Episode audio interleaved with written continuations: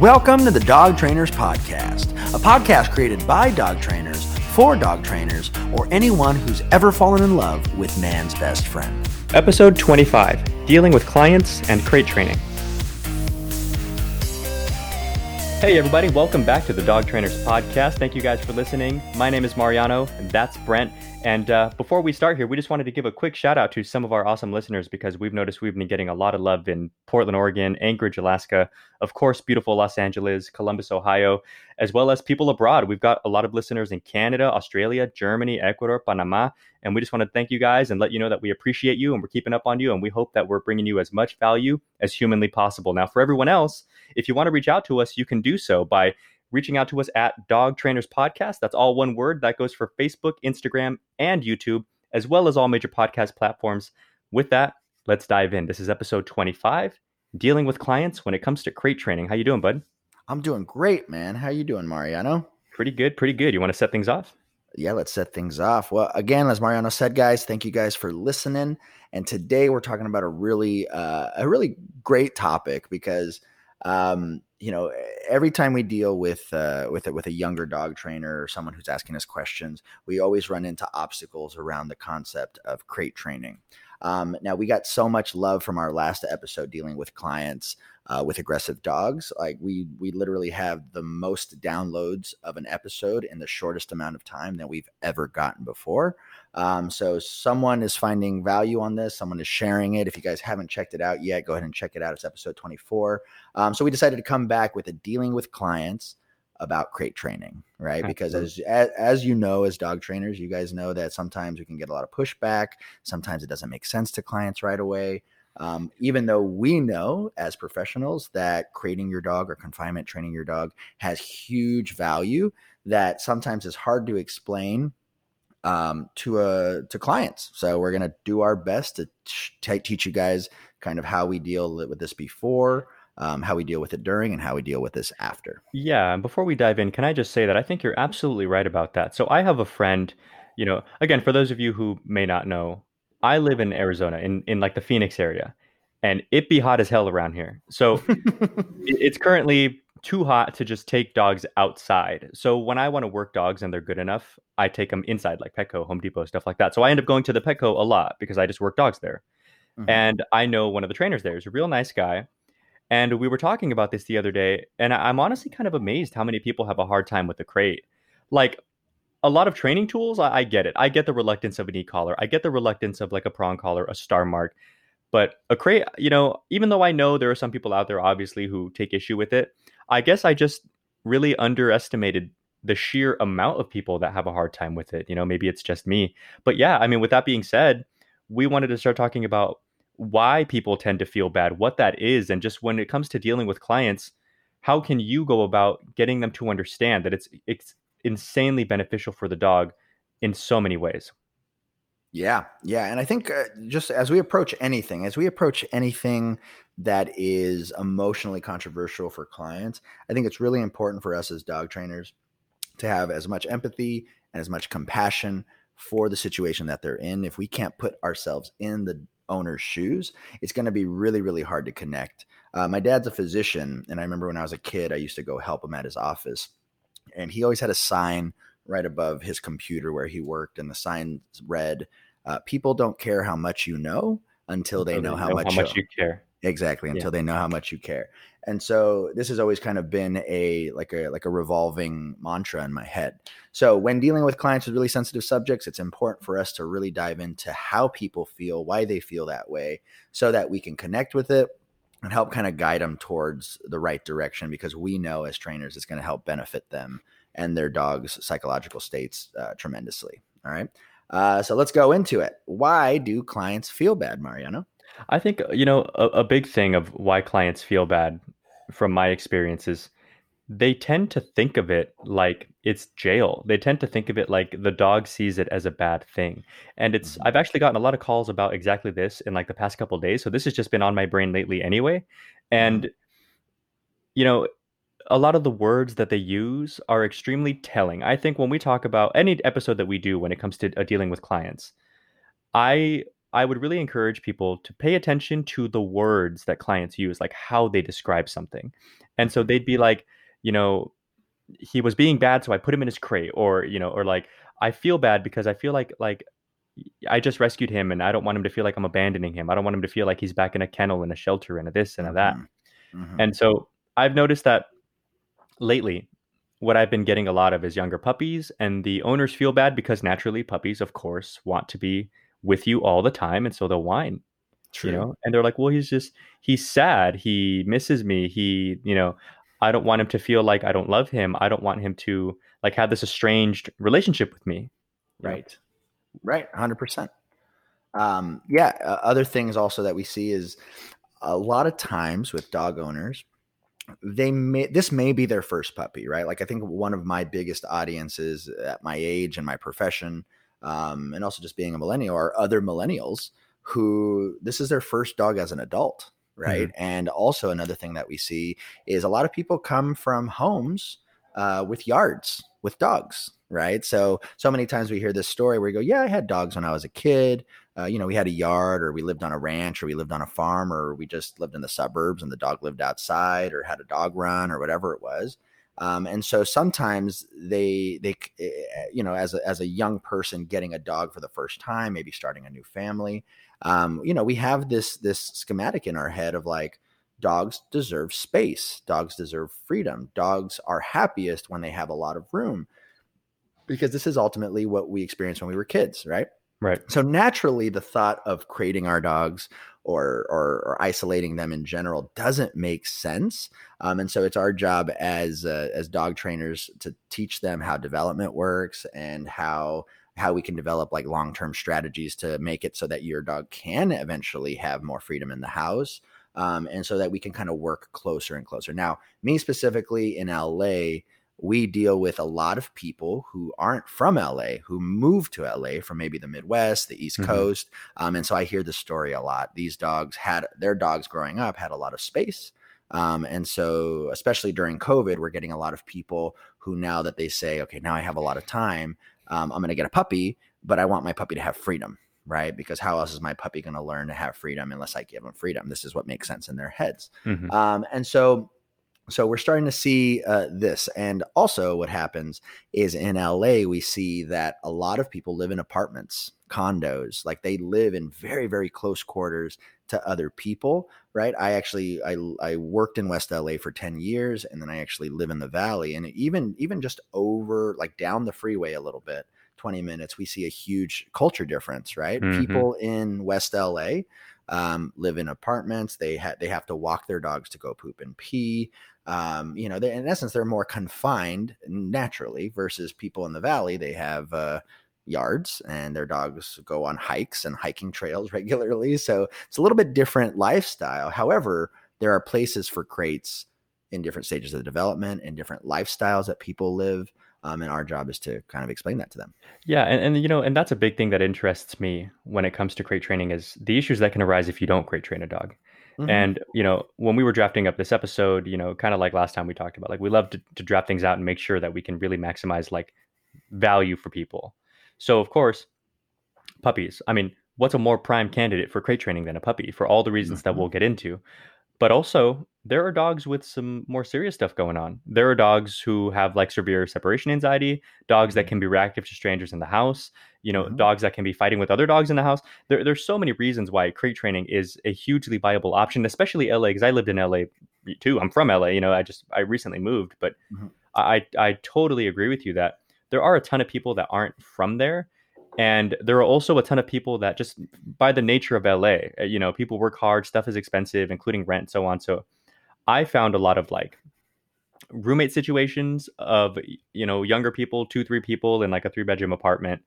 Mm-hmm. Um, both you know, all of them younger people, all of them because they're younger, like totally believe in like we should rescue dogs and save them, and that which is great. You know, so they adopt the like quote unquote unadoptables, right? Like the mm-hmm. the big pity shepherd mix, the big, you know, whatever, whatever mix. Yeah. And the one, the one missing an eye, the one yeah, right, right, right. But but then but but when we kind of get back into the whole like why people feel bad, I find this mm-hmm. a lot. Mm-hmm. People with rescue dogs, especially when it comes to crating and or correcting in any sort of form, they love to make up backstories for the dog that make excuses as to why they don't crate them. Mhm. Oh well, you know, I adopted him. I I don't want him to feel bad. I I you know I don't want to like hurt his. You know, like th- they have this idea of like I need to shield this dog from any sort of negativity, including the crate. And I'm like, I I can understand where you're coming from, except that Mhm.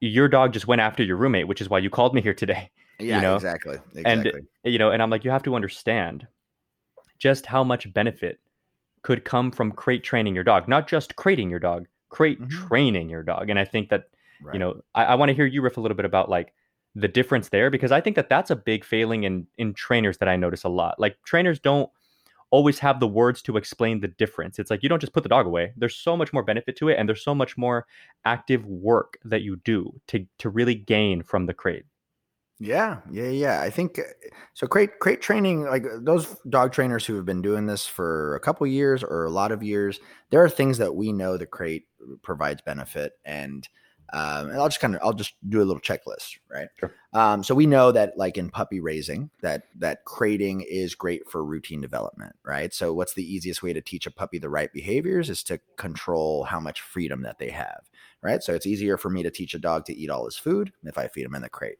It's easier for me to teach a dog to chew on a bone and not get distracted if I feed him in the crate.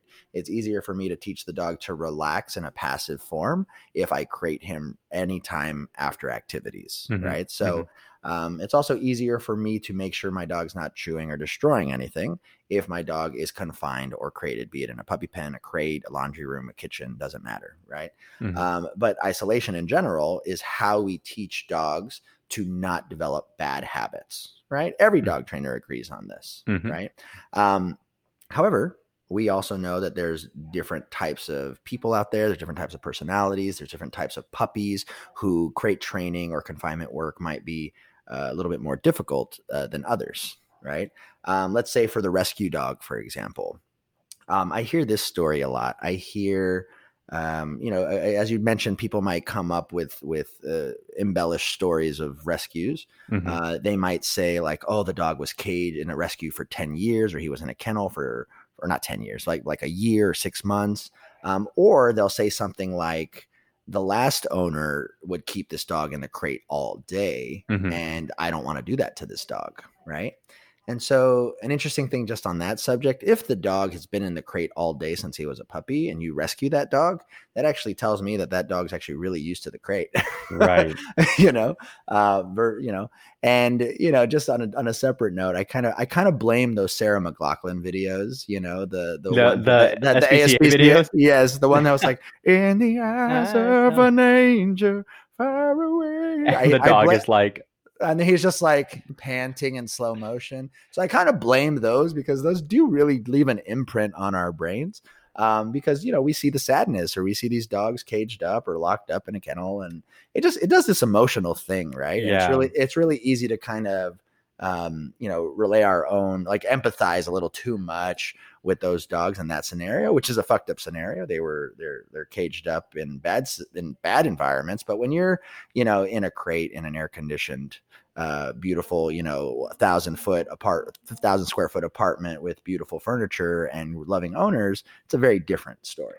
Yeah, and you know, and, and you touched on something actually that I'm glad you brought up because it kind of jogged my memory to a really interesting point. Because you're right, those videos are sad, but it's the magic of editing. It's not that the dogs are sad, you know, and Mhm, like, mhm. of course, with like music and slow mo and so, you know, that's like, even when I watch the straight up movie movies, like I'm a big horror movie fan, and John Carpenter was like, "Yo, Halloween sucked until we put the the piano sound on it, Mhm, mhm, and then it mhm, was like the best horror movie ever," you know. So mhm. I, I only bring that up to say, you know, like we say it jokingly, but don't let owners feel bad because of that kind of thing. You know, Mhm, those dogs were in messed up situations. In a loving home with a loving parent, crate training has a ton of value, and the crate itself doesn't have a negative connotation, or it shouldn't. But you know, Yeah. if you if you make it look sad, you can probably make anything look sad. yeah, right? And then the other thing was just, you know, we were talking about puppies and all the benefit and stuff of crate training there, you know, which I totally agree with all of it, like the whole, you know, the potty training, the crate training, chew training. Um, but then we talk about dogs that maybe like those ASPCA dogs that already might have a certain set of issues and things that they need to work on. mhm, There's other benefits, a lot of which I talked about, like in a blog post that I did a couple years back. That's on my website. That was you know, like you said, people kind of over per, and like personify the dogs, which mm-hmm. I guess they did for a commercial, but in real life they do it a lot and it doesn't mm-hmm. necessarily mm-hmm. benefit the dog. And I think of dogs like uh, you know, I've had a couple clients and I know you have too that let's say mm-hmm. their dog has so much separation anxiety that they bust out of a window, a glass window of the house, or they, yeah, you know, true. I think of uh, Brent and I trained a dog named Taco. Shout out to Ronnie and Doug. Who, What's up? Who was so anxious uh, that she would not only bend her way out of the crate, but then eat her way out of the room of their new house, mm-hmm. and then mm-hmm. like sometimes get out. And even if she didn't get out of the house, chewing on all kinds of drywall and stuff can't be good for the dogs. And the, you know, there's nope. Not at all. There's just so much opportunity there from a trainer's perspective when dealing with a client to, to help them understand it doesn't do the dog any good to over personify them. They, you know, they, I know they're your babies and everything, but they are not like actual babies. They're dogs and they need things that dogs need. And it's your job as an owner to set your own emotions aside in order to give them what they actually need from you. That's what a good parent does. Right. 100%. 100%. Now, it's it's it's my opinion and Mariano Mayer may may disagree with this. It's always my opinion that there are certain types of mm-hmm. dogs and client combinations that we could recommend, you know, the, the crate may or may not be the most viable option for them, right? Um, and the reason I say the dog and client combination is sometimes there's been situations in my career where I've recommended a crate mm-hmm. and I've also tried to sell a client on it, and that particular client, um, that particular client, the way that they are and the way that the dog is, trying to force a crate, an actual like cage crate or like a even a plastic crate, might actually go make us go backwards in training because there's so much opposition and so much fight and you know unless i live there with the dog like me as a trainer i know i can train a dog in a crate mm-hmm, uh, mm-hmm. within a couple days right mm-hmm. However, when I'm teaching people to do it on their own, sometimes I feel I have to start with the with with maybe a plan B or a plan C, which is just isolation in general, right? So there might be some situations where I teach people, okay, put a baby gate in your kitchen, and that's your dog's quote quote unquote crate or den, right? Or mm-hmm. is there a baby gate in your laundry room? That's your dog's crate or den. Uh, sometimes the guest bathroom, sometimes uh, a puppy pen might suffice. The idea here is once I get the dogs uh, or the owners on board with this idea of isolation and they actually see that the dog can survive isolation, right? Not whining, not barking, not crying, and actually somewhat enjoys it, then right. I find a window opens up later where I can actually eh, recommend the crate for certain activities like chew training or uh, you know, teaching an anxious dog to relax better, you know. So there's so many other windows that might open up. Again, just a different approach. It's not necessarily the majority that I do this with, um, but for those clients where there's just lots and lots of friction, sometimes we got to get them to get on board with this idea of isolation first.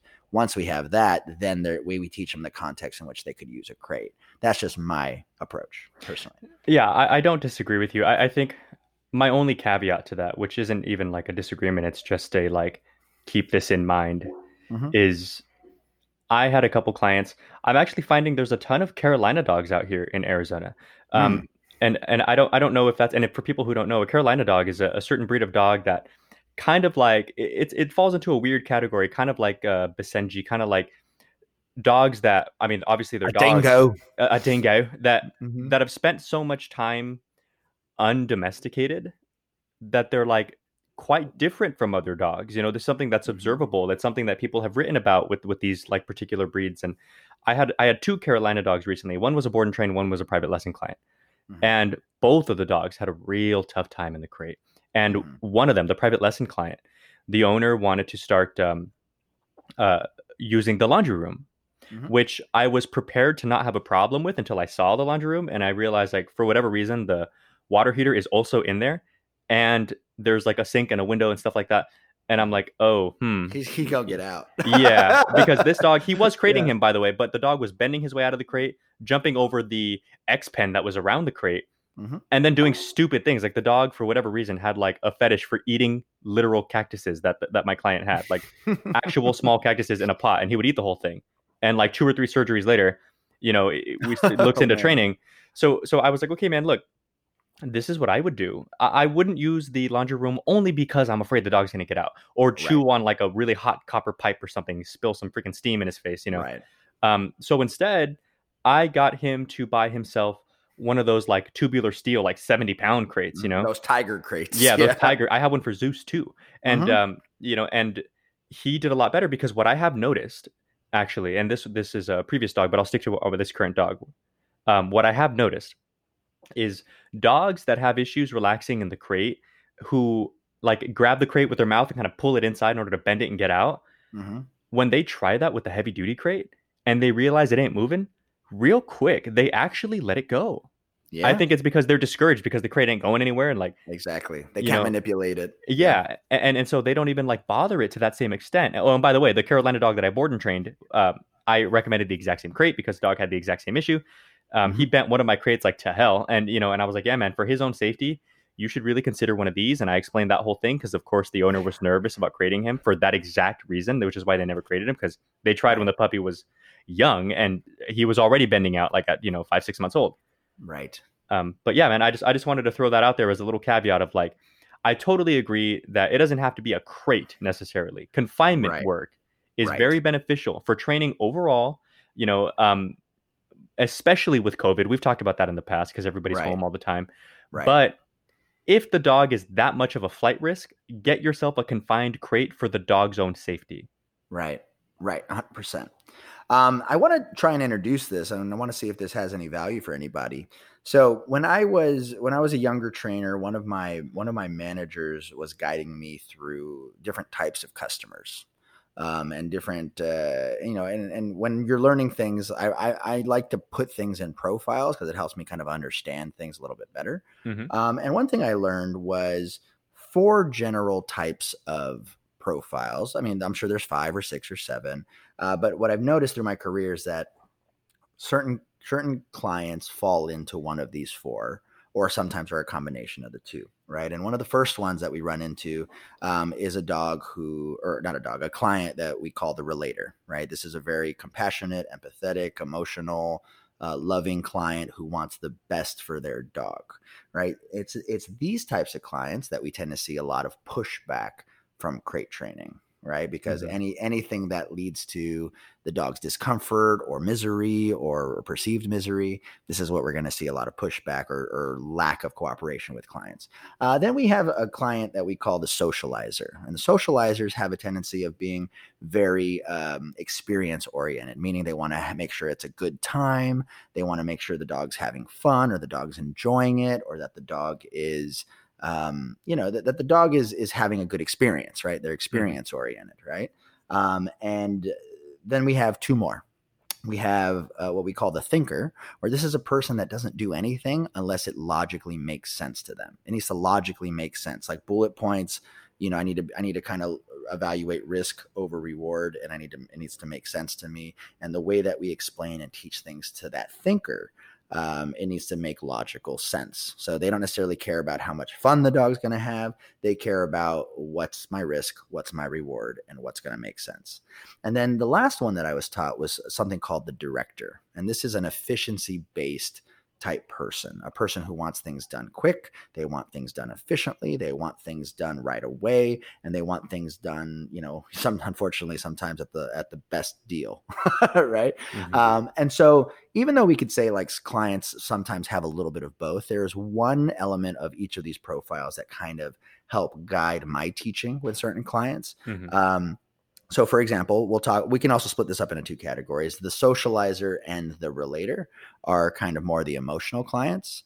Uh, they're really feeling based and experience based, and then the other ones are more logical um, and um, and like results driven type clients. Mhm. Okay, and so what I want to kind of explain to you or explain to the everybody is I want to I want to talk about how we approach different types of clients when it comes to crate training because I think this could help some of you guys maybe uh, find a find a different approach. Um, or if you're able to kind of see these characteristics in clients, like how we can help them get on board. Because the reality of it is, it, it, we know crate training can help all four of these types of clients and help their dogs. However, how we get people on board, we really have to connect with what drives them inside. Mhm. Okay. So let's go ahead and, and just do a uh, do a couple of points, right? So if I was going to prompt uh, Mariano, let's say we were dealing with this relator client, this emotional, loving, compassionate, empathetic type client. What are some points that you would help explain to them um, to help them get on board with at least the idea of creating? Yeah, this is something that I've been dealing with again just in the past couple days, and it's what I do a lot for relators, but also for other people. But I'll stick to relators for now. Is I find it very effective to say what they aren't saying, but I know they're thinking. Like An the exa- elephant in the room. Yeah, exactly. An yeah. example being this. I uh, just had a board and train dog go home maybe a week ago, like eight, nine days ago. Um, his name was Mac, and his mom is a real, you know, real sweet person, and you know, and had a hard time just kind of being firm with him in general. Okay, mm-hmm. so mm-hmm.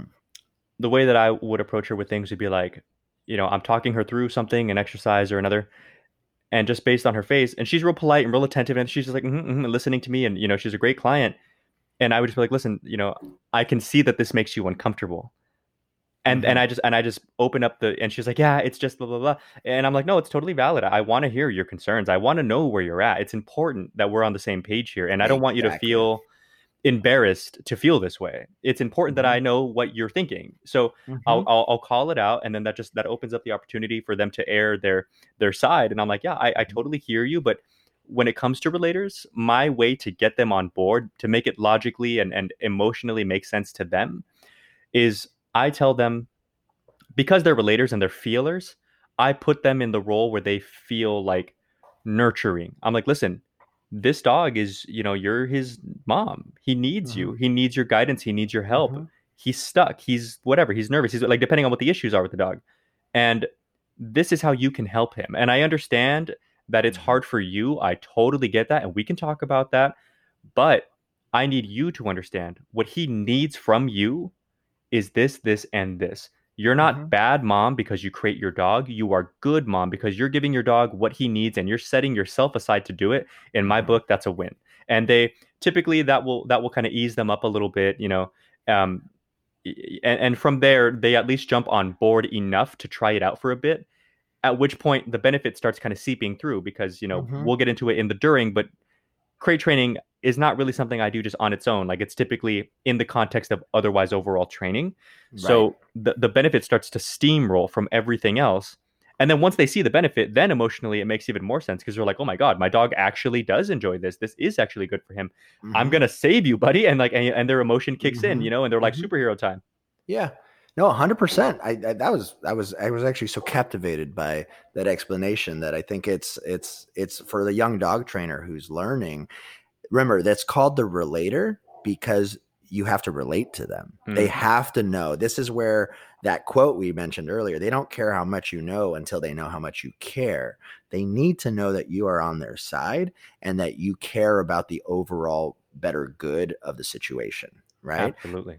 Yeah. And so what I, I would add on to that just a little bit, like uh, everything you said 100% and i've actually seen you do that in person and it's amazing how you can get someone you can stay strong and you can really connect with someone's opinion and then just kind of help shift it over so that's mm-hmm. really awesome um, also what i think I, I would i would want to do it's my job as a professional to kind of educate them on what could go wrong in the future mm, with the type of with the type of dog that we have because mm-hmm. remember if you love your dog you don't want your dog to be a mama's boy you don't want your dog to be insecure you don't want your dog to be codependent you don't want your dog you want to have a happy confident dog who can entertain himself when you're away, who doesn't have separation anxiety. So you want these things, don't you? Right. And so I would always kind of tell them what the long term goal is downstream. So that way the feeling connects. It's not just about captivating them in that moment with relating to them, but it's also letting them know, trust me, I will hold your hand through this and I will help you through the dark times. But as soon as these people, as you said, see that the dog is liking it and the mm-hmm. dog's enjoying it and the dog's not fighting it, all of a sudden they become lovers of crates. Absolutely. And I would say that this happens with e-collars and prong collars and choke chains and everything else as well. Um, but yeah, as soon as they see the dog doesn't hate it, automatically we start seeing it. Oh, dude, that's an excellent point. Uh, Yeah, absolutely. The long term, like the the why, Mhm. you know, and that's kind of what I mean when it's like get them on board because it's good for the dog, and then it, you you expand on that, you know, and Mhm, mhm. but but absolutely that that's a that's a huge point to bring up. You know, tr- trainers pay attention to that right there. Um, yeah, I mean, and two, like you talked about when it comes to other tools and stuff like that, you know, people once they see the benefit, then they get it. Another like little quick side note, and then we'll kind of start diving into the during is Or the socializer. We need to do the socializer too. Oh, the other, okay. the other profiles. All right, well, let's do that too then. Well, well, Yeah. then before we dive into that, let me just say really quick that you know, a lot of times when the the, the more like feeling type of person has a hard time with it, and I keep Right. note of this. They air their grievance because you give them the, the opportunity to do so, Mhm. and they of course express, you know, the dog he seems uncomfortable, he seems this, he seems that, or like when I crate him, he blah blah blah blah, you know. And I think it's worth mentioning, and and shout out to Sean O'Shea who who kind of gave me this idea if the dog is having this issue, that issue, because it's obviously not like I've never met a dog who came for training just because he wasn't crate trained. Mhm. Like if he was Mhm. otherwise True. perfect, they wouldn't even care, right? So Yeah, true. so in the in the overall view of the dog and their issues and so on, I would explain to people like you have to understand whatever negative association, whatever fear, whatever reactivity, you know, that that you're afraid of with the crate, that stuff is already there. It already exists. That's why you're here, or that's why I'm here, or that's why, you know, and Mhm. so it's important that you understand because dogs can be lost sometimes. They can be stuck on the wrong thing. They can have the absolute wrong idea of what's going on. Mhm. He thinks right now that he doesn't want to be in the crate. But it's your job to show him. And once they get going, that's what I mean by like dogs let up really easy because, you know, dogs tend to do really well in the crate. They tend to enjoy their crates. They are den Mhm. animals. They, you know, it makes total sense for them. But it doesn't make sense for them in the context of like, but I have to protect mom, but I have to protect dad, Right. you know. Right. Right. Right. Totally. Um, I think it's a great point. Shout out to Sean O'Shea. What's up, man? Um, all right, moving on to the socializer. So again, for those of you guys uh, who are following along, the socializer is an experience-oriented type client. These are usually really fun clients, really funny. They care about their dog having a good time hmm right? They understand, yeah, the dog might whine. They might be able to brush that off, but these are the people who are oriented on, I want to make sure my dog has fun, has a good time. So, what are some things that you think we could tell clients uh, to help them, their dogs, quote unquote, have fun in the crate? I tell them exactly that. I tell them if you want to maximize your dog's fun, your dog's freedom for the rest Mhm. of their life, Mhm. crate training is going to be a huge component to that. And that's another thing that I dove into in my blog post, which was uh, it's our job as professionals to look at the big picture.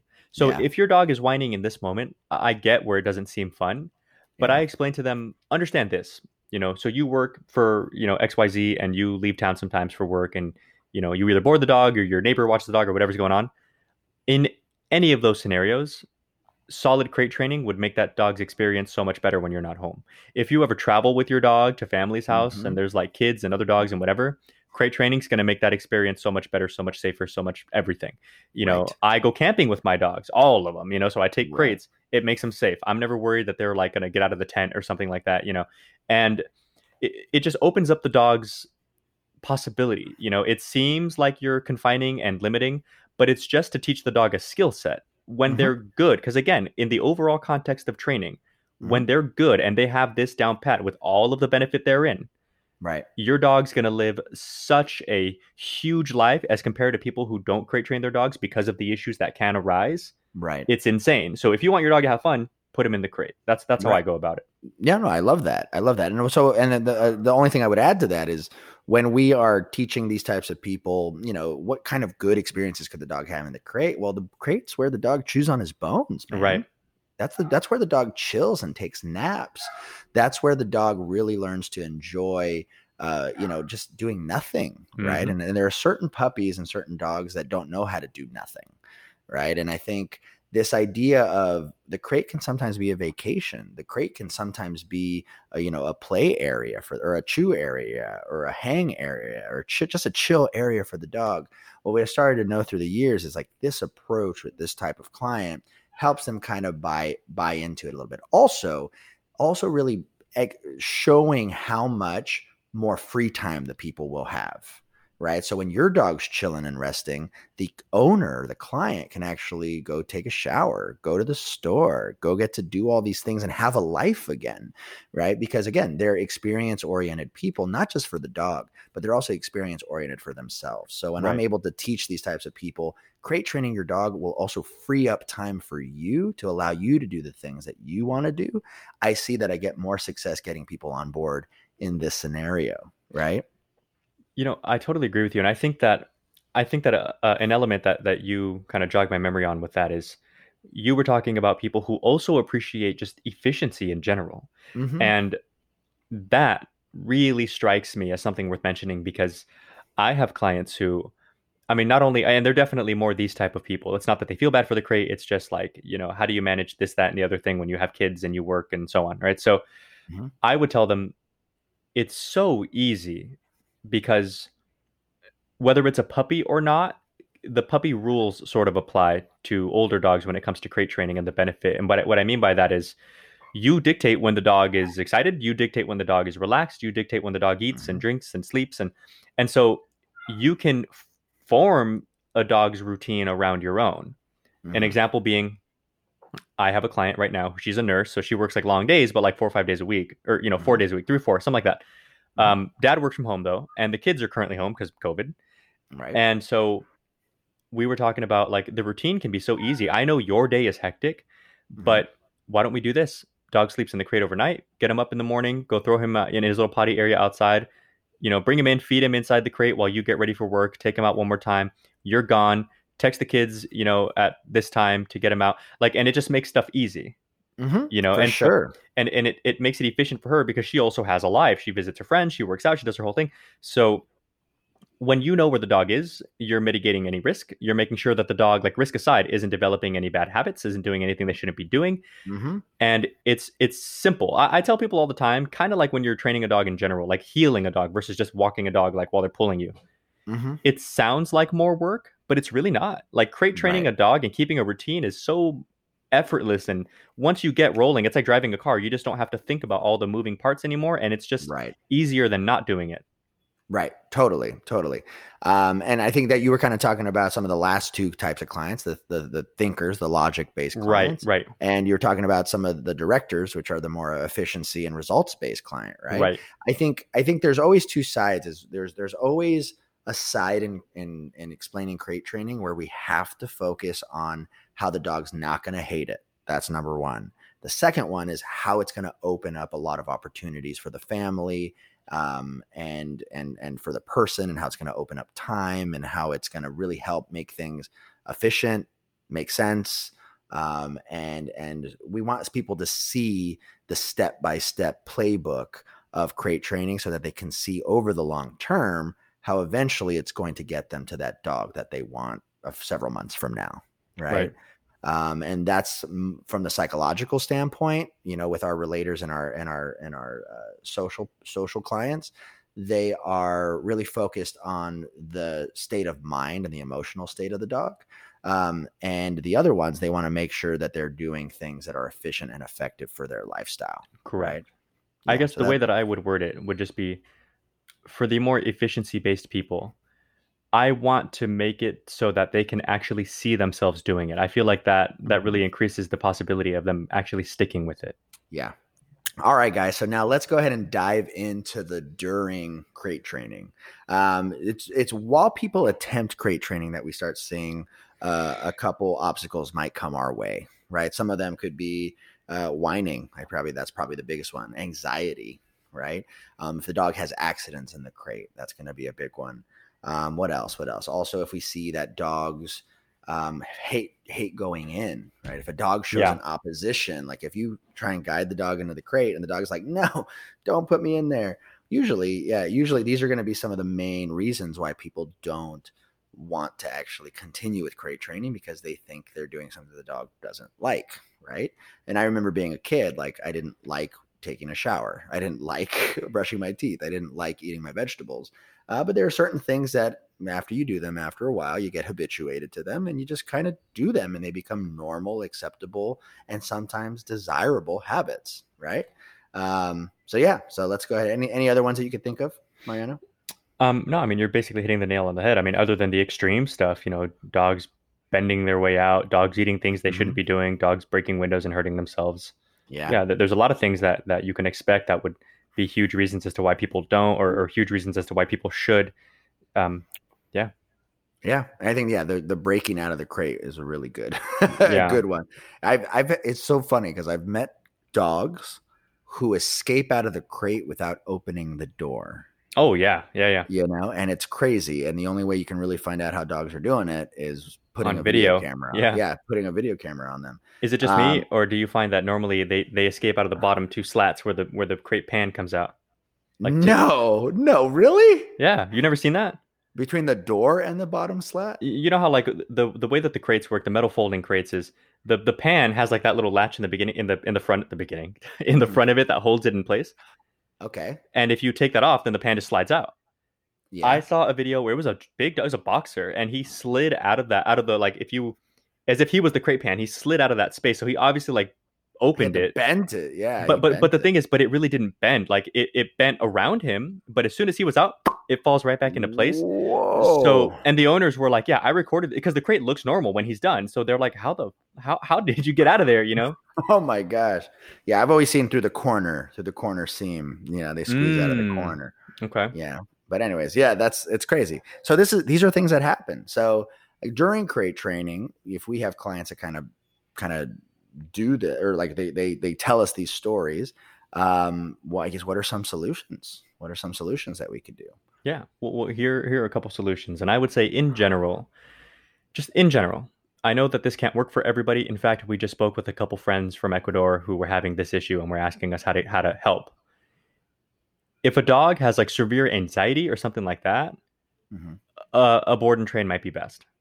hmm You know, if it's a puppy, obviously we can talk about like privates and really there's a lot of dogs. Private lessons are are you know largely viable for like the majority of dogs, but I'm talking the extreme case. Mhm. What we can do is we can really encourage people to look into a board and train program, or at the very Mhm. least, we can do our best to help them understand. Listen, I know that your dog it has like a severe anxiety issue. That's that's that's already a given, crate or no crate. So Mhm. really try to keep things in perspective when your dog is whining and or trying to paw at it or whatever the case. Right. This is an overall issue, and the answer is bigger than just crate your dog. This is going to take some training, some this, some that, and and really help them understand that it's it's an overall thing. Right. Right, right, right. Um, if we were going to talk about like how we deal with whining and anxiety in the crate, Mhm, uh, what are some tips that you, some troubleshooting tips that you would have? Okay, so if we're talking about, uh, I'm going to separate whining and anxiety. I'm going to separate whining as to like a puppy who doesn't know better, and I'm going to separate anxiety as to like a pretty high anxiety dog. Is that okay? Okay. So, Sure. okay, so if you have a puppy who's whining, you could consider something as simple as Brent taught me this neat little trick. You know, everybody knows like you get the Kong, you put peanut butter in the Kong, freeze it, and all that, but peanut butter isn't always the best for the dog, and it can be fattening and it can be all kinds of stuff. Brent taught me this thing, which I thought was pretty cool. I was actually when I went with him to a client in LA, um, after I had moved. Um, he gets the Kong, takes the dog's own kibble, puts it in a little bit of water for like 30 seconds, stuffs it inside the Kong before the kibbles have time to like expand. That way they expand inside the Kong, and then freeze the whole thing. And then the dog has an ice cream cone made of their own kibble. No Mhm. peanut butter, no extra fattening Mhm. stuff, no messing up their their diet. Um, but if a puppy's whining in there, you know, throw the Kong and all that in there. Of course, barring all the other options, making sure the puppy's gone potty and everything else. Yeah. Um, and throw that in there and maybe even toss a little blanket or something over the crate to make it nice and dark. And that puppy's going to chew on that thing, get get himself full and mentally drained and Mhm. knock right out. It's a funny thing to see. It's like a baby with a pacifier. It's amazing. Yep. So something as easy as that, or even if you don't do that, something as easy as covering the crate. Um, there a lot of times there are a lot of really um, there are a lot of really simple fixes. And again, this may sound super obvious, but but do this though.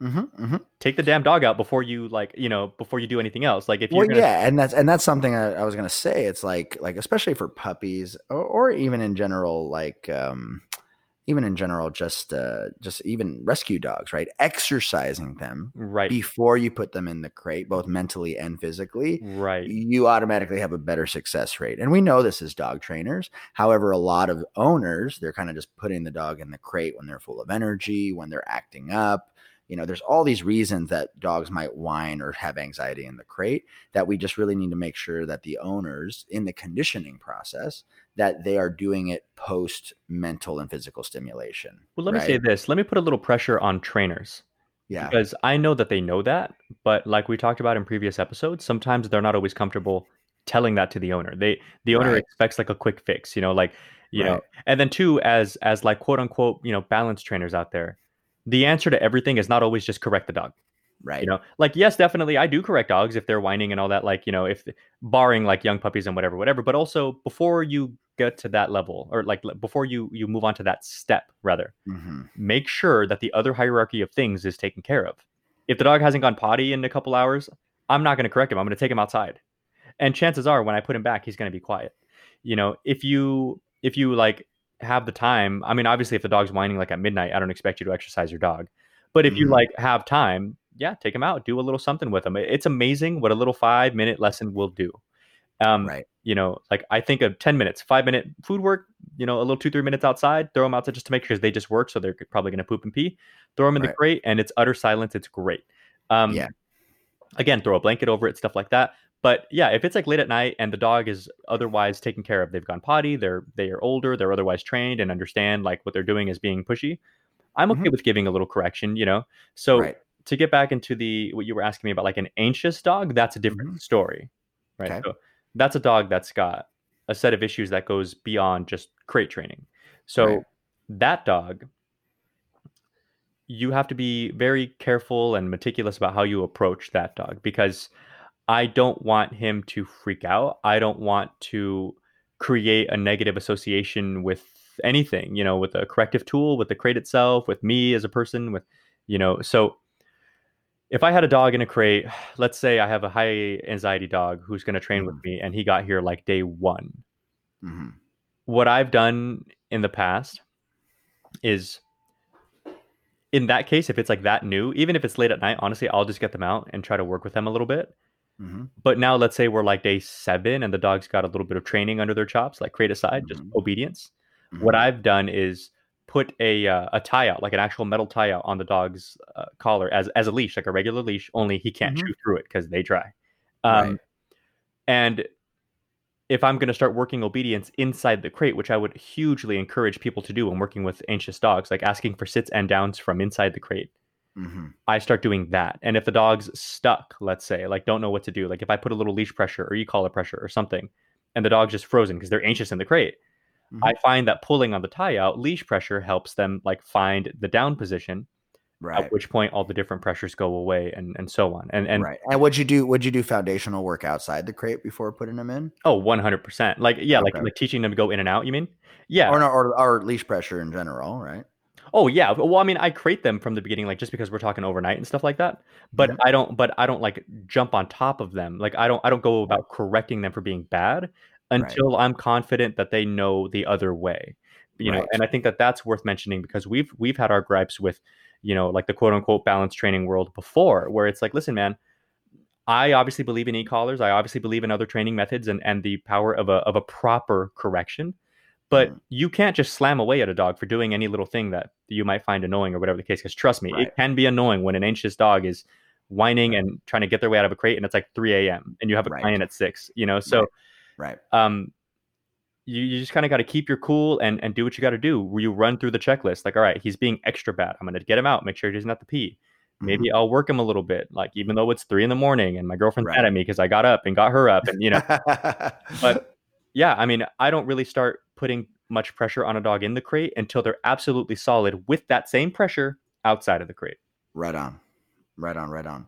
Um, I want to kind of add to this a little bit and kind of approach it from a little bit different angle because, you know, if you guys go on YouTube, um, you know, eh, or, or read any books, you know, I think the crate training, how to deal with whining and crate training, there are certain things that aren't talked about often mm-hmm. in crate training. Um, and, you know, when I was a younger dog trainer, I was taught, you know, if the dog is barking or whining, you give them a correction, Mm-hmm. Just mm-hmm. correct them for for barking or whining. Uh, and what I've realized is is yeah, it does work a high percentage of the time if you give the dog a correction, be it on an e collar or through a training collar through the through the crate. Um, sometimes like slapping the side of the crate to just kind of startle the dog and snap mm-hmm. them out of the tantrum. Those things do work, and there's scientific reasons why they do work. However, what I've realized is I've also seen trainers take it overboard where every whimper or oh, exhale oh, yeah. that the dog makes is that they correct that, right? It's like they're kind of almost trying to subdue the anxiety or the whining from, you know, eh, from right away, right? Absolutely. And so I want to kind of give trainers a tool that uh, that I've just kind of developed in my head over the over the last couple years. Um, and it's, it's it's what I call capping a tantrum or capping yeah. anxiety, right? And so it kind of works like this, right? So we all know that if you put a puppy in a crate, ideally in a perfect setup, I tire the dog out, I give the dog a, a chewable distraction, and the dog just kind of pacifies and chews himself to sleep. This is a perfect scenario with a puppy or a rescue dog. However, if the dog is overly attached, codependent, has separation anxiety, all these things, what we start seeing is if we isolate the dog in a crate, we're going to see whimpering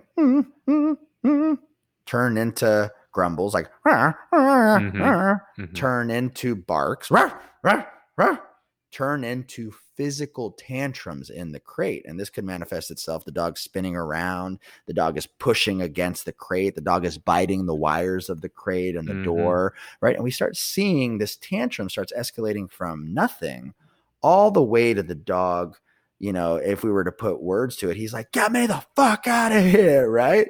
And we can kind of see this tantrum can escalate, escalate, escalate, escalate. And unfortunately, sometimes if you go online, some of the some of the things that our clients hear is like, just do I just let them like cry it out? Right. And, right. Figure it out. And the answer is fuck no. You right, do right, not. Right. You do not let the dog throw a level 10 tantrum and it's hope that eventually they get tired and snap out of it.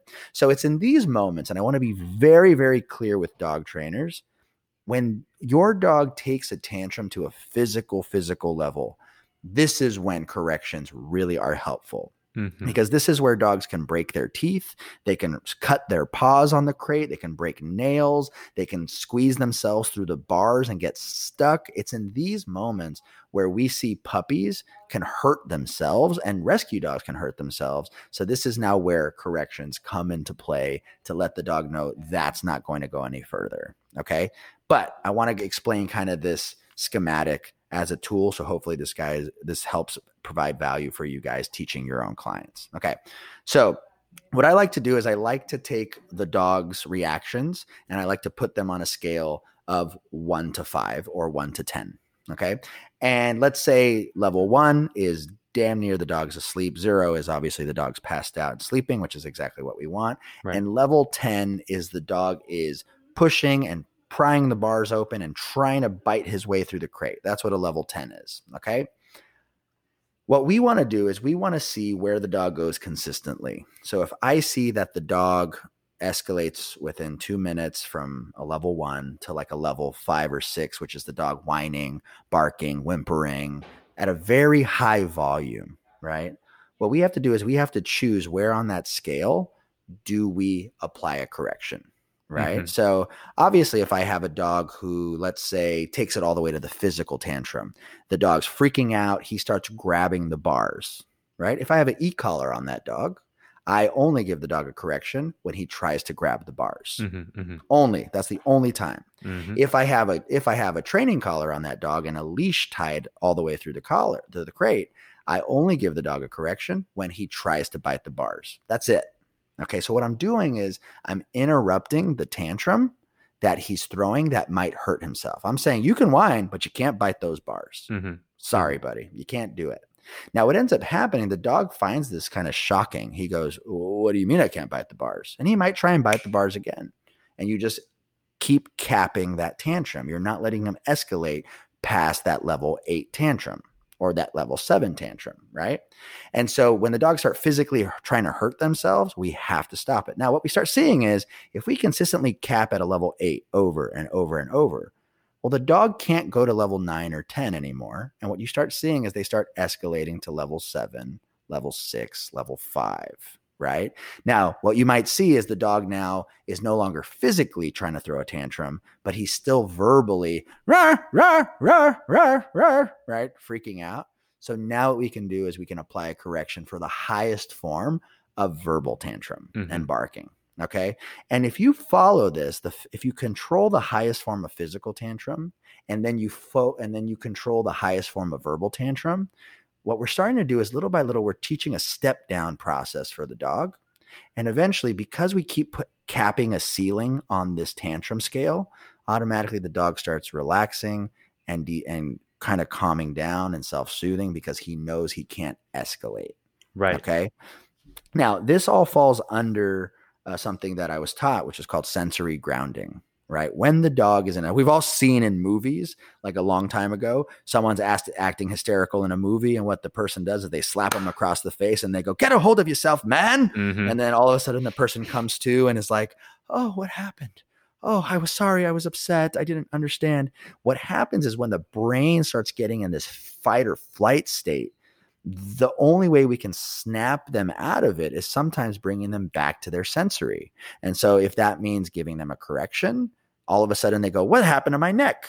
Then all of a sudden the dog's anxiety just calms down. And this is why corrections work in dog training. Yeah, in general. Right? Yeah. In general, right? If my dog's barking at the other dog, I give him a correction and he stops. Well, because I'm interrupting that fight or flight mechanism where the dog goes, Oh, okay, I guess I'm not as anxious anymore right now. Okay. So this is something that people don't talk about a lot on the internet and they don't, you don't see videos on it and you don't see people because it's very easy to get out of hand. Well, it's right? also very easy to take out of context because it's online. True. And I think I, I want to take that one step further and say the reason why this works, the reason why sensory grounding works, at least in human beings, and like the way that you've kind of formulated that in your head, like the mm-hmm. the whole capping versus like chasing, you know, which absolutely mm-hmm. I agree with the Mm-hmm. Here's something else that I, have kind of formulated in my head that I apply to dogs. I didn't invent this wheel. It's just it's a human concept that I've applied to dogs. It's cognitive behavioral therapy. So like mm-hmm why then, other than disrupting that thought process, disrupting that moment of panic, why else does full on dog training work to help dogs mm-hmm. relax in the crate? And what I mean is this I absolutely agree with you. That was an earlier point you made too about like, don't don't kill yourself trying to correct every little thing. It's just not worth it. That's not and it's not fair really to the dog if the dog's mm-hmm. anxious in the crate, you have to be understanding to a degree. Like, yeah, we can talk about that. I get it. I'm sorry. Like, look, man, as long as you don't really freak out, all right, whine out a little bit. Okay, fine. Maybe over time you can start knocking it down. I agree with that too. Like yeah. you start with the big stuff and then walk backwards from there 100%. Yeah. But yeah. my big thing is training. Other than just correcting the dog, work on actual commands in there. And here's why. Yeah in cognitive behavioral therapy what, the way that it goes is you have your thoughts and your feelings and your actions and you think of like this triangle. And you can be influenced by any two of these three things at, at once but one of them is dominating the other one. So mm-hmm. for example let's say your thoughts are dominating your feelings. An example of that would be you know i think i've mentioned this before but it's like i hate traffic so mm-hmm. I have my motorcycle in LA. I would lane split and parking and all that was a breeze. And before I got my bike, I would be sitting in traffic in my truck, just pissed for no reason. It's obviously illogical, but my thoughts mm-hmm. were being overrun by my feelings. So I'm thinking mean things. I'm like getting upset. So, yeah. but, but I got my bike, so I don't deal with that anymore. I lane split. It's all good. No more traffic. I'm home quick. But for whatever dumb reason, I would get home and like make myself upset.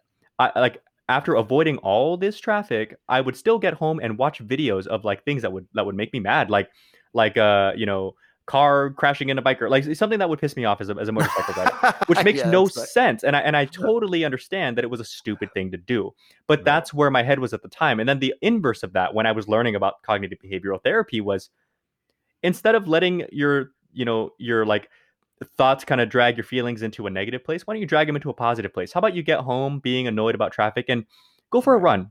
Make yourself right. feel better. But what you, the point of that was thoughts, feelings, actions, what you do or what you think can influence how you feel. And so, since you can't necessarily always like directly just influence a dog's feelings, like, hey, you be calm, mm-hmm. what you can do is influence what they do.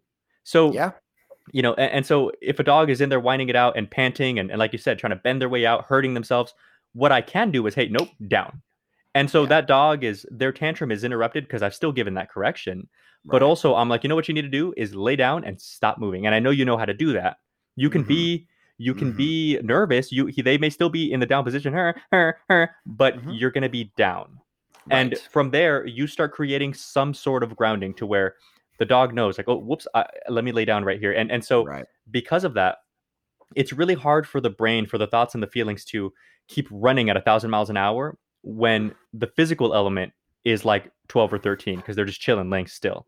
Yeah. And so naturally, the body finds that balance and they come to a happy medium, which is why cognitive behavioral therapy works in human beings. And that's kind of how I approach it with dogs. That's why I say actual obedience in the crate is hugely important. Don't just correct the dog, correct them and then direct them. You know, like no Right. down, no rela- like you know, give them a command.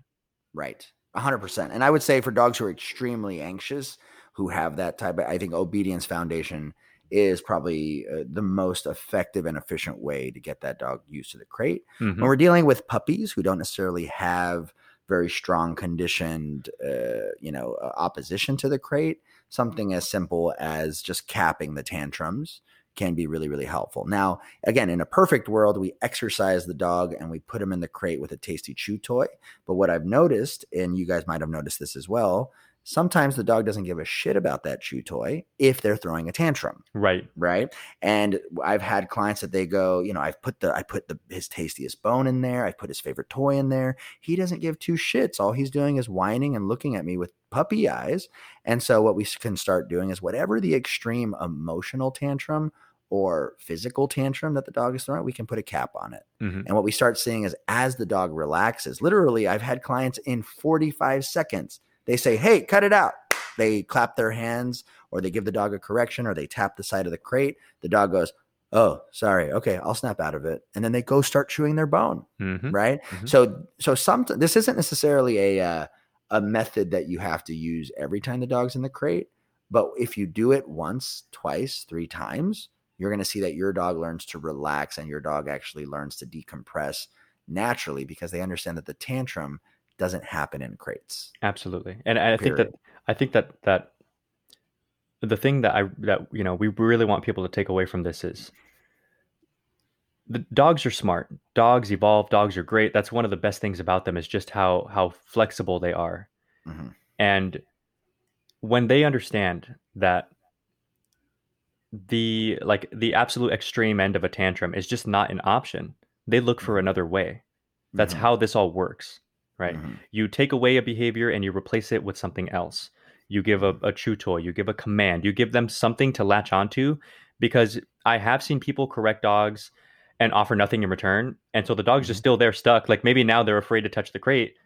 And, you know, we talked about learned helplessness and all that in the past and why that's bad. And, you know, the dog just sitting there, still panting, still drooling up a storm. And I'm like, man, you should, you, should really do more. I, I'm not against correcting the dog for being bad, but, but give something with it, you know? So you're Mhm. absolutely right. Like you were talking about, you know, Mhm. and, and I just want to make sure people keep that in mind. Right. Don't go nuts with correcting each and every little thing. Cap things where it's appropriate and realistic to do so. Walk Yep. your way down so that the dog gets calmer over time, but give them something a command, a chew toy, Mm-hmm. uh, something as easy as any of those things. Um, Mhm. Also, again, like I would say, my fourth and final tip before you start cracking down, puppy or like high anxiety older dog, Mhm. run through the basic checklist first. Take them outside to go potty. You know, maybe get them a little drink of water. Mhm. Like do the simple stuff exercise them. exercise them if it's realistic you know because again if it's like Yeah. the middle of the night or whatever you know at least get them Yeah, out yeah. to go potty you know what i mean Good so point. so and if it's realistic yeah exercise them if they're if they're excitable d- do some stuff with them you know but right. if not like just make sure that everything else is taken care of and that the puppy's not trying to do the right thing by warning you like mom i got i gotta go you know Yeah, yeah, yeah, yeah. um and then if that's the case then you start stepping up with your corrections and make sure that your training around corrections and around the crate are on par and i think Mhm. that that you'll be long and away you know you'll be you'll be on the road to success at that point Right. And also remember, we're not correcting the dog for being in the crate. We're correcting the dog for behavior that is happening while he's in the crate. exactly Yeah. So we're not trying to make it a negative. Okay, cool. So uh hopefully, so that's the biggest obstacle. That's why we spent 15 minutes explaining that, guys. Um, if you guys, if you guys have any questions about it, please reach out to us. Um, if it makes sense to you, then just again, uh, try that capping the tantrum approach. Mhm. Um, I think that'll be very, very helpful um, because it has very quick results v- right away. Okay. Um, Mariano, let me ask you this question. Yeah. Have you ever met a dog that on purpose poops and pees in the crate just because they you know that they'll you'll take them out? Yes.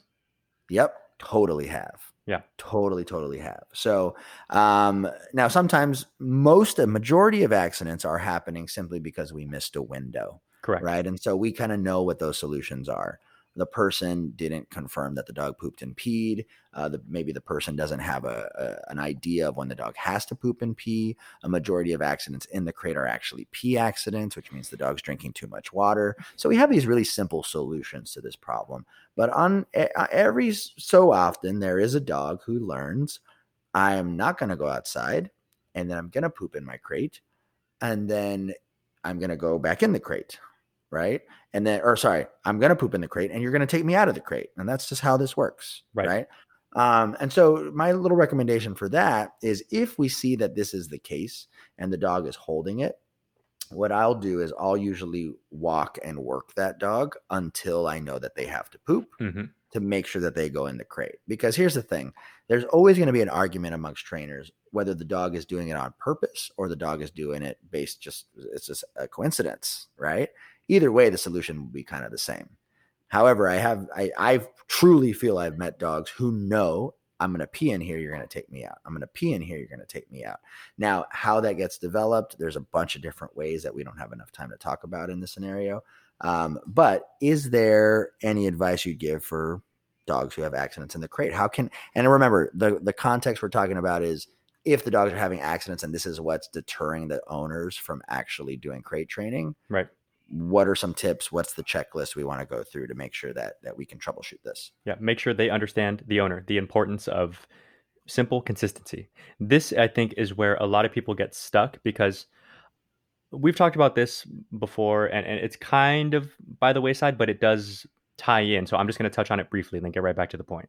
Yeah. Owners a lot of times have the habit of assuming what the trainer's going to say and if if their assumption isn't what they think they want to hear they'll avoid it altogether so, an example being that that's directly related to this. I know a dog.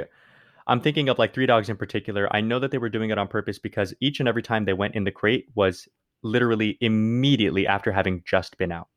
Mm-hmm. Like immediate. I haven't even left the room yet from recrating them, mm-hmm. and they mm-hmm. they sit there and, and they like take a shit, and I'm like, okay. So mm-hmm you know, poor dog probably sucks when they find out that I'm throwing them in another crate while I clean it. So like they're not even, you know, and then and then stuff them back in the original crate, you know, uh, when right. it's clean. Um, mm-hmm. but when owners have a hard time, either because they're like grossed out by the poop or they just feel like the dog, even if they understand that the dog's doing it to be a brat, they feel like, why is the dog acting out? Does he not like his crate? Mm-hmm. You know, I I really help them understand. Like, listen, are you afraid that I'm going to tell you to like correct the hell out of him? Because I'm not. You know, yeah yeah. T- take him out, clean that shit up, and put him back in there, and there you go. Suck it, dog. Like you're gonna you're gonna sit in the crate, like you know, and, and, like and if anything, if anything, just make sure he goes next time. You know, get him out right. for a little bit longer next time. Try right. that. Try you know, exercise and move him yeah, around, play exactly. with them. And, and here's a here's a different scenario. This dog was purposely pooping in the crate, but not out of spite. This was a dog who I was boarding um, in LA actually when I was living in Westlake, and I was doing some training with him before having boarded and he was a Belgian Malinois, and he was so uh, so nervous about everything that the mom mm-hmm. would walk him all the time. She's like, he will he refuses to poop and pee mm-hmm. out out and about. Right. But she had a backyard, so he would go in the yeah. backyard. I lived yeah. in an apartment, so I would walk him nonstop. He just wouldn't go, and then eventually, right. like two days later, he explodes in his crate, and I'm like, well, damn. So again, mm-hmm. I got him out, clean him, so on, so on. But I, what I did with him too was the same thing. I would walk him like nobody's business, trying to trying to basically kickstart his body to where you have no choice. Like you're gonna have to go, you know. Mm-hmm, mm-hmm. Um, and eventually he went. He had like two accidents in the crate after cameling it for like days at a time, mind you, which I didn't want mm-hmm. him to do, of course. Mm-hmm. Um, but eventually he did start going outside. He let it go. He had no choice. Like if we're all right, fine, I'm gonna take your ass for like a five mile run. Like you're mm-hmm. going to go, you mm-hmm. know. Mm-hmm. Mm-hmm. And he finally goes. At which point we turn around and head home, and I crate him, and and because he was created, I noticed, or because he had gone this time, rather, he wasn't like, you know, he wasn't having to go really bad. His mm-hmm. overall anxiety was a little lower and all that stuff too. But mm-hmm. sometimes mm-hmm. you got to give him that kickstart. Yeah. Yeah. And also, what I would add to that is I, I think anxiety, insecurity, or just over distraction, the dog being distracted, this this is what prevents dogs sometimes from going to the bathroom. Yep. Right. Like I always remember being a kid at recess where like I'd play all day at recess and then uh, the bell would ring to go back to class and then 5 minutes into being class into class I would ask the teacher if I could go to the bathroom and she would yell at me all the time. I remember Miss Marquez at Parkside Elementary School in San Bernardino like I remember she's still teaching till this day like 40 years but I remember she used to like be so mad at me that I wouldn't go. And she'd be like, Why didn't you go during recess? And I go, Because I forgot. Right. And so I always have to have a little bit of compassion for some dogs who might be pooping in the crate because that was me, man. Um, and so a, a, couple things that I would recommend for trainers um, troubleshooting this problem. Um, sometimes the walk, in my experience, can sometimes uh, help trigger like the dog's bowel movements, but also sometimes the distractions that come across on the walk prevent the dog from feeling comfortable to go or that are grounded enough to actually let loose right and so sometimes what i like to do is i'll do a lot of exercise and then i'll hang out in one spot for a long period of time a place that's really low eh, low like very quiet not very uh, not lots of distractions and I will give the dog that opportunity. And sometimes I've waited 20 minutes, 30 minutes because I know that dog has to go around this window of the day. And I know if I put that dog in the crate, oh man, he's probably going to try and go as soon as he quote unquote feels comfortable. Absolutely. Okay. So that's and that's also the same thing that happens when dogs poop in the house, right? right. So we might we might have to see that. So uh, we all know some of the simple solutions for accidents: clean it up, put them back in. Um, you know, there's other things that we mentioned right in the beginning of this segment. Um, but this is when it gets really difficult, really tough. If you have those dogs who you feel are doing it on purpose, this is what me and Mariano recommend. See, and that's exactly why I make it a point to say, and, and I've been saying it, and I don't mean to beat the dead horse, but I, I just, because you highlight exactly why, I'm going to say it one more time. Mm-hmm. Crate training matters with overall training, with an overall obedience program. And for a reason just like that, if the dog is overall distracted, they could be a puppy or a high anxiety dog, whatever the reason, they don't want to go outside. Um, including these dogs I was telling you about, I was trying to offset for that by leaving them outside for a very long time and like mm-hmm. without mm-hmm. the other dogs. And, you know, so, so like I was even systematically like, all right, I'm going to put him with other dogs for like 10 minutes to let him play and he has to go. Then I'm going to put them all away, but not him so that now he's not mm-hmm. playing and, and see if mm-hmm. he goes. Um, but in any case, if the dog's too distracted, if the dog's too nervous, if the dog's too whatever, in all of those circumstances, having a strong foundation in obedience will help you. You can pull the dog off of the distraction. You can keep the dog focused and otherwise somewhat calm and, and grounded yeah. and grounded under duress. And so that's why I just cannot stress it enough. Training, overall training, don't just crate your dog. And, and when mm-hmm. you talked earlier about you don't want the crate itself to become a negative connotation. That's also mm-hmm. why I ask for obedience within the crate. It's not being right. in here that's bad. It's when it's when you're not in laying down. It's when you're not like whatever, whatever. You know, so I, I'm compartmentalizing. You can be in there, you can do whatever, like, oh, that's fine. But when you go here, the response to that is go there instead. Bark, bark, bark, bark, bark. No, down. And they go, oh, you're right. Sorry, mm-hmm. down. And you know, mm-hmm. and so they start to learn things, and it cuts to the point to where I, I like social pressure them even on accident. I'll walk in the room and they go, oh, look, and they like lay down in the crate. And I'm like, there you go. Like, you know, just relax, mm-hmm. chill out, lay down. And so I, I want them to start conditioning themselves into good habits because when we talk right. about avoiding escalation, I avoid that escalation from the jump if the dog doesn't even get up. You know what I'm yeah. saying? Like, so yeah. yeah. No, I agree. I agree. Uh, let me ask you this question yeah. because I think this is this is something um, uh, uh, does it have to be a crate? No. No. Yeah.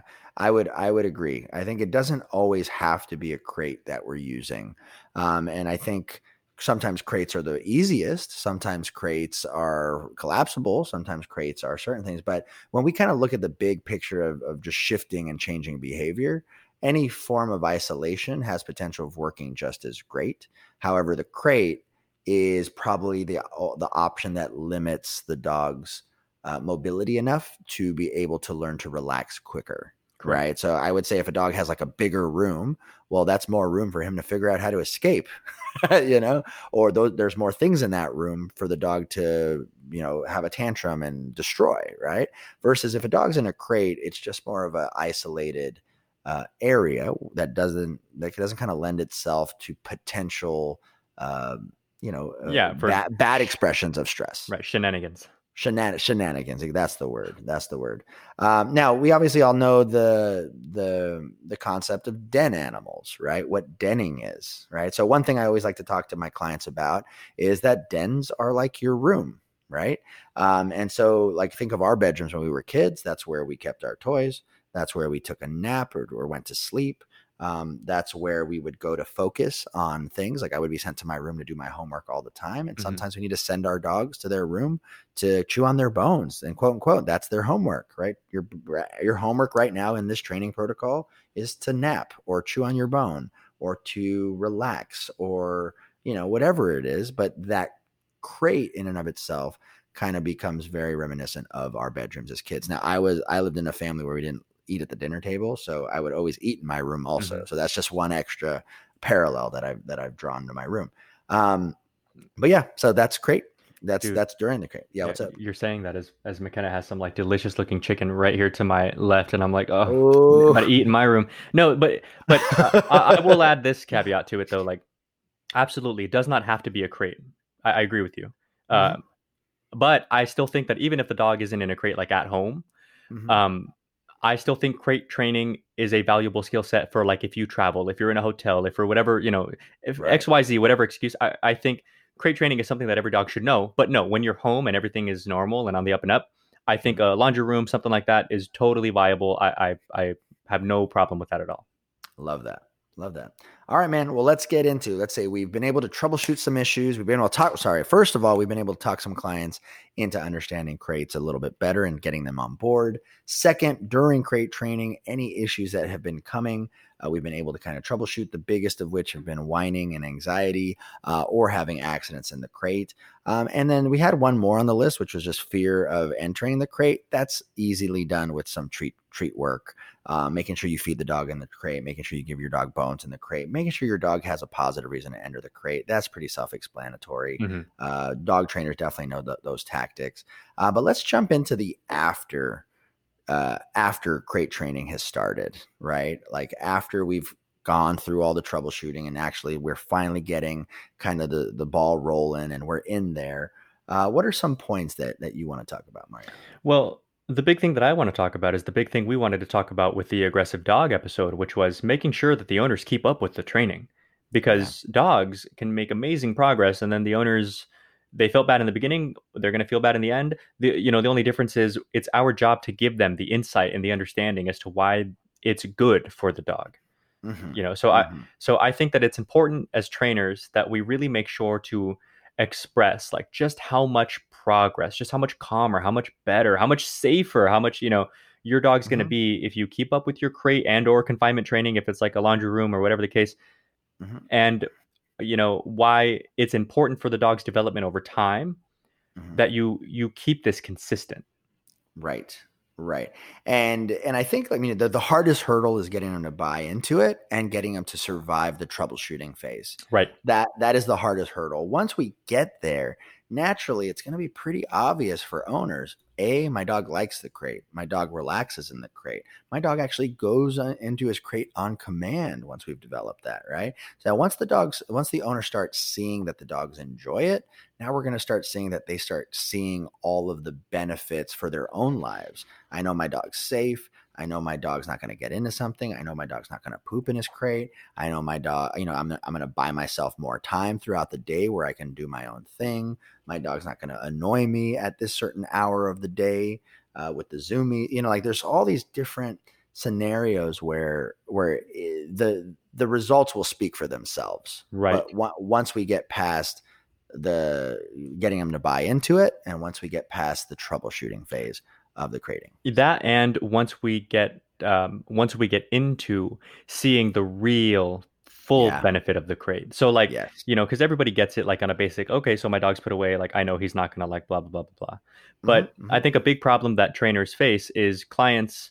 You know, I've seen this before. I've met a lot of dog trainers. I've been to a lot of kennels, and you know, mm-hmm. trainers will explain something to a client and kind of go off on a tangent that's not not beside the point. It's it's on mm-hmm. point. It's just it may not be their dog and the mm-hmm. owners kind of start to space out. They, they put mm-hmm. a polite smile and they're like, oh, mm-hmm. mm-hmm, mm-hmm. but they're like, my dog doesn't chew anyway, so like whatever, you know. Yeah, yeah. So when they see the real benefit as it applies to them, and I think of things like, you know, if it's a puppy, you stop the tantrums, which not only means your puppy's not whining and driving you insane, but they're not chewing, they're not peeing, and they're also not not chewing on things they shouldn't be chewing on. You know, not peeing in the house, right. but they're also not going to develop like long term an unhealthy Anxieties. correct. Yeah. But uh, now I think of the other side. I think of high risk dogs, aggressive dogs, whatever else.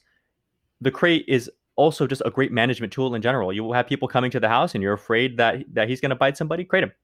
You mm-hmm. know, put your collar on him, crate him, and put him in a downstate, like we talked about. If they walk in the house and he gets up, no, down and you know and jump on it. It's it's right. something that can give you your freedom back. If right. you're if you're nervous about your dog, even if they're the sweetest dog in the world, but you've got your toddler crawling around and the dog is 120 pounds, can step on him, Mm-hmm. You, you, have your freedoms back you know you mm-hmm. you start making it work for you in a way that i think like people get it in their head but they don't really feel the full benefit of it until they've had time to soak it in right right and i think that was a good point when you have children if you have a dog with aggression uh, how do we socialize them when groups of people come over like the crate after it's developed has so many benefits in just the overall training process especially when we're dealing with behavior mod you know for sure um, it's it's really really important and i think anytime that we lay out a training plan for a client it's really important for them to know how crucial the crate is for the longevity and the long-term success of that training system absolutely in fact i think i found a way to phrase it and it's in a question but but let's make no mistake about this okay so you and mm-hmm. i have mm-hmm. talked about this before the mm-hmm. elements of dog training right the behavioral the routine the obedience the socialization and the uh, mm-hmm. uh you know and, and, it was the um relationship. Uh, sorry, I might be forgetting. Relationship development. Relationship right. Okay. Relationship development. Okay. I was right. So, mm-hmm.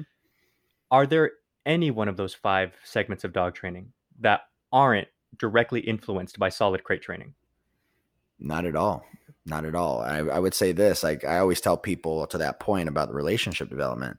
Um, I always tell people, I said, the reason dog trainers can get dogs to develop a balanced relationship from the get go with your dog is because anytime your dog is with the trainer, they are asking productive things and teaching productive lessons with the dog, right? right. So, at usually at a dog training facility, or if you guys do board and trains, your dog's not that dog's not necessarily having the same freedoms as your own personal dog, right? That dog is is only with you when you're teaching them, when you're structuring them. So it's easy for that dog to learn the ins and outs of that trainer and how to please them because they're not just casually you know, hanging out in the other room doing something that they shouldn't be doing. Right. Right. And so we don't necessarily, as trainers, we don't have to really tell dogs no that often. Right. We don't have to say, cut that out. Don't do that. Stop that, you know, um, in, in the sense of like they're not doing anything that really pisses us off. Now, obviously, when we're changing behaviors, yeah, we modify, we take, cut that out, or we mark no or off, whatever. But in essence, the reason dog trainers, remember, we always talk about this in every episode the biggest complaint we get as dog trainers is that the dog is always better when you're around, right? And the reason that is, is because we are able to control the dog's access to us and therefore mm-hmm. create a better relationship with the dog. The, the what our our dogs associate us with structure and respect and love and playfulness because that's all we've shown them to be. And so when I have clients who have unhealthy relationships with their dogs, this is definitely part of post training fixing that relationship with them. A hundred percent. Guys, we want to ask you just one quick favor right now while you guys are listening to this. Please share this. Just share this. If you feel that this podcast has added value to you or you've learned something new, please share this with one other person. I don't care who it is. It could be your mom, your dad, it could be another trainer friend that you have. It could be a client that maybe you had trouble explaining this to that you feel that they might take some really good value from this episode of the podcast. Um, just go ahead and share it, guys, because it really, really just help us help other people as much as as as we can because you know we we we really want to help as many dogs as we can get better. We do have a very very special guest next week. You guys may have heard of him. He is has the coolest dog training youtube channel in the world and he is also known as america's canine educator. If you guys haven't guessed who it is already it is our boy tommy davis um, with upstate canine academy in new york check out our episode next week. It's going to be a killer conversation with our friend Tommy Davis. All right, guys, we really look forward to catching you guys in episode 26 uh, with Tommy Davis. We'll see you guys then. Peace.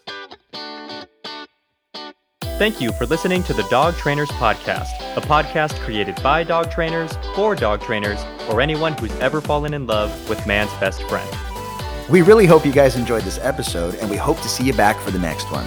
But in the meantime, please follow us on Instagram and Facebook at Dog Trainers Podcast. Go ahead and leave a comment, ask us any questions that you want. We would love to connect with our dog trainer communities all around the world. Take care, guys. We'll see you next time.